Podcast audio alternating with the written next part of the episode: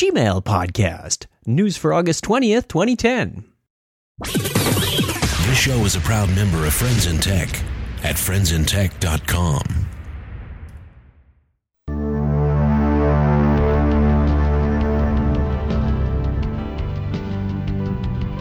Welcome to the Gmail Podcast, a collection of short hints, tips, and tricks to help you get more from your Gmail account. I'm your host, Chuck Tomasi. This show is brought to you by GoToAssist Express. Solve other people's computer problems over the internet from your web browser, just like I did yesterday. My sister, who lives seven hours away, sent me a message and said she was having problems with her computer. I used GoToAssist, and in no time, we had her up and running again. It was smiles all around. Give it a try and see how easy it is to solve technical issues fast. GoToAssist is free for your first 30 days, but you need to use the special web address gotoassist.com slash techpodcast. Find out why I love working from home and how easy remote support and training can be with GoToAssist Express.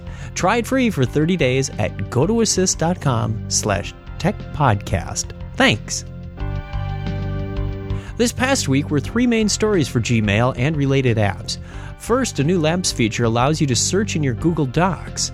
Next, Gmail on the iPad got a nice touch to clear up some confusion. And finally, Google now supports voice and video chat on Linux.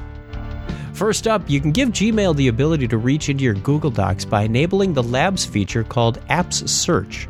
Turn this on the same way you would with any other Labs feature by clicking on the settings link in the upper right, click on the Labs tab, scroll down to the Apps Search section, then click Enable.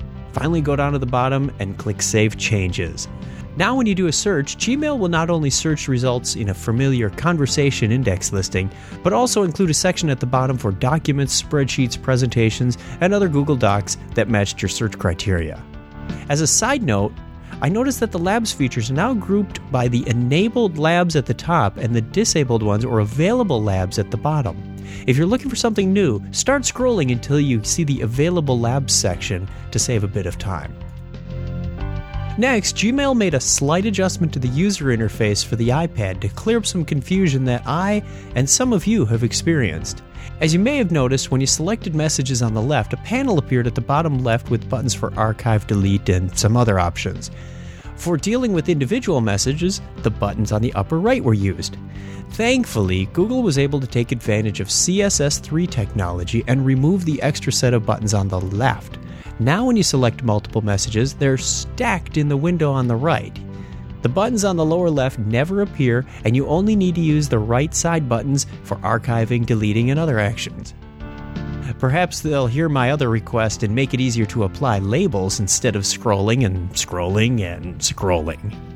Finally, Ubuntu and other Debian based Linux users can now use voice and video chat. Just visit gmail.com slash video chat to download the plugin. Google doesn't often neglect the Linux community, but they took almost two years to implement this feature. They promise to have RPM support soon. That's all for this time. Comments, suggestions, or questions can be sent to gpodcast at gmail.com or check the website for full information and archives of all previous Gmail tips at chuckchat.com. Be sure to follow me on Twitter at Gmail Podcast for other odd bits of interesting Gmail information. I have no affiliation with Google other than as a satisfied Gmail user. Thanks for listening, and don't forget to write.